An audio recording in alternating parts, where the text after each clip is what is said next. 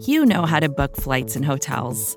All you're missing is a tool to help you plan that unbelievable travel experience. That's why you need Viator. Book guided tours, excursions, and more in one place. There are over 300,000 travel experiences to choose from, so you can find something for everyone. And Viator offers free cancellation and 24 7 customer support for worry free travel. Download the Viator app now and use code Viator10 for 10% off your first booking in the app. Find travel experiences for you. Do more with Viator.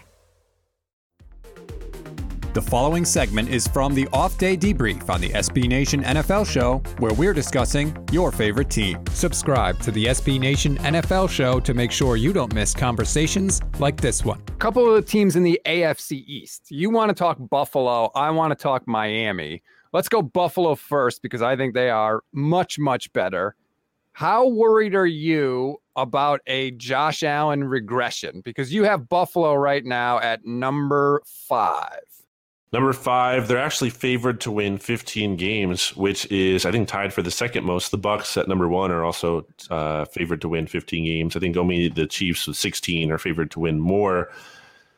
I look, I think the Bills still have one of the league's best rosters. I feel like Bills fans might see this ranking and feel like they're being slighted because they're only five. But I mean, five is still a good place to be. Let's be clear about that. And then I, I just think that the drop off from Josh Allen, like there's going to be some kind of drop off this year stats. There is. I mean, his completion percentage went up almost 13% last year. Like that's that's not a regular year to year occurrence. Like that screams to me that screams Josh Allen worked hard to improve and he deserves credit for that yes, but also probably just not sustainable when you look at the history of that kind of improvement. And also, you know, passer rating jumped up by 24 points last year. Like the, those are just big jumps. I think he could regress and still be like a very good starting quarterback, and the Bills will still be a very good team, but just not as good as they were in 2020.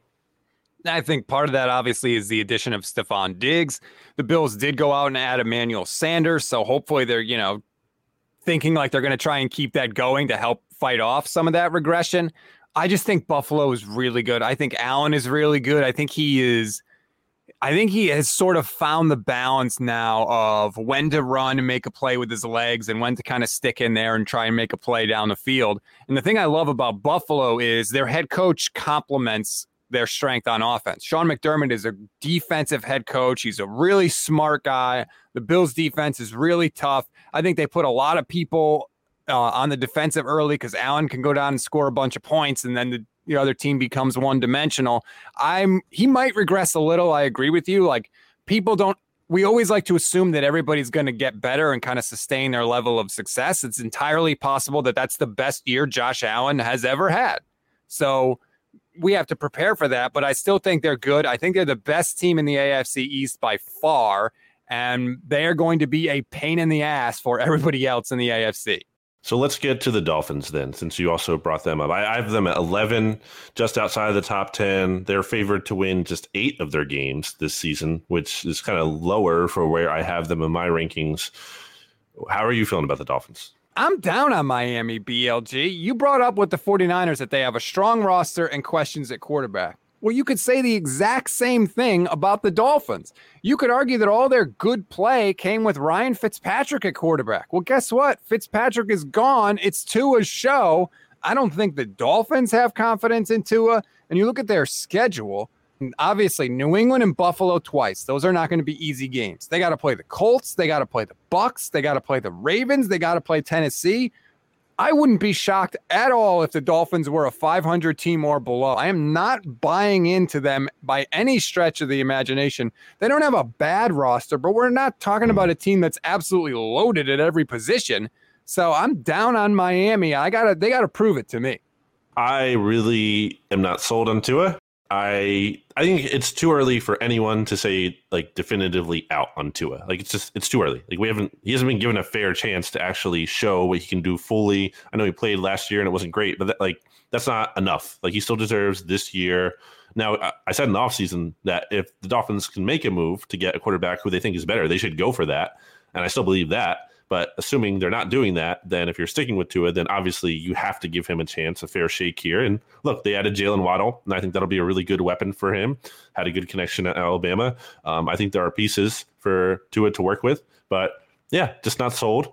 Uh, and I think I do like the roster though, and I think that Brian Flores is a very good head coach, and I have a lot of faith in him, which I think which really goes into why I have them ranked as highly as I do because he gets this team to fight. We've seen that for these first two years, and I don't think that's meaningless.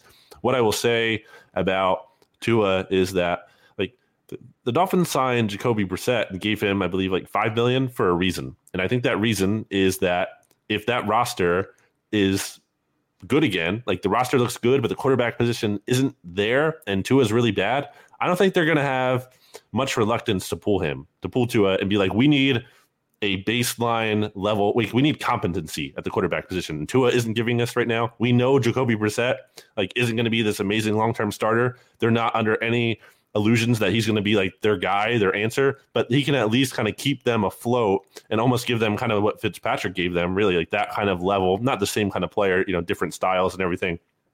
Uh, you know, more I would say Jacoby probably more of a, a level starter than Patrick Fitzpatrick being up and down, but like kind of just competency at the quarterback position. And I think Tua doesn't just get this year as a whole. I think I think there could be a relatively quick hook, like if he's just really bad. I agree with you. I mean, we saw it last year, and I think we could see it this year. According to your rankings, you have them sixth in the AFC. The AFC teams you have better than Miami are Kansas City, the Chargers, Buffalo, the Ravens, who we'll get to in a minute, and the Browns. And I agree with all those teams. I think they're all better than Miami, clearly.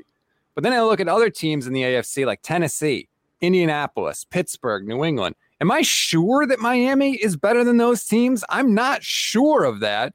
So there are at best they're the sixth best team in the AFC. I think a lot of people will be surprised if Miami is not competing for a playoff spot. I wouldn't be. If they're that hmm. bad, I wouldn't be shocked at all. I think people are way too high on Miami. I think the Dolphins are in that tier of teams you just talked about. Like there's no clear uh, leader at that group as much they're all in that conversation, that mix, which is kind of what power rankings are about too. Like it's not just about like literally like there's different gaps, but it's not like the same gap between one and two is the same gap between eight and nine necessarily. You know, there's different tiers here, and I, I think they're in that kind of tier.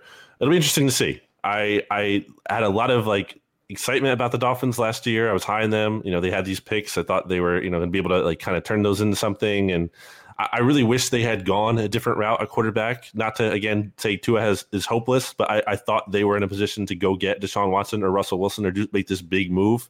And maybe they, they wanted Deshaun, and obviously that situation is not really tenable right now. So just unfortunate if that's the case. But uh, I think you're a little too harsh on them, but we'll see. You can hear the rest of this conversation by subscribing to the SB Nation NFL show wherever you get your podcasts. More to dos, less time, and an infinite number of tools to keep track of. Sometimes doing business has never felt harder, but you don't need a miracle to hit your goals. You can just use HubSpot because their all in one customer platform can make growing your business infinitely easier. Imagine this high quality leads, fast closing deals, wildly happy customers, and more benchmark breaking quarters. It's not a miracle, it's HubSpot. Visit HubSpot.com to get started today.